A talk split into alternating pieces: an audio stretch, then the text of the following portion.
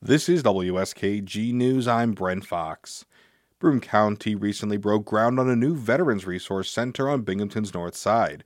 As WSKG's Phoebe Taylor Vuolo reports, the county will also build 10 tiny homes for veterans facing housing insecurity. Tiny homes are typically under 500 square feet. They're often quicker and cheaper to build, and they require less space. For that reason, towns and cities across the country have built tiny home villages to help meet the need for affordable housing. In Binghamton, 10 tiny homes will be built on a 1.6 acre vacant lot on the north side. Veterans in need of stable housing will be able to lease the homes, which are ADA accessible and fully furnished.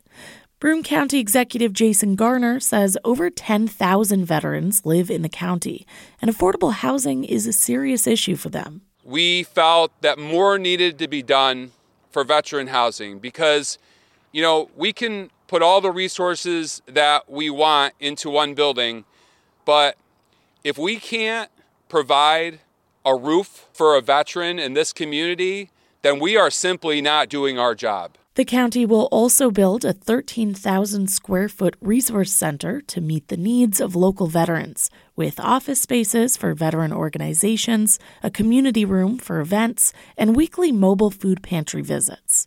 The project will cost just over $12 million, paid for in county, state, and federal funds.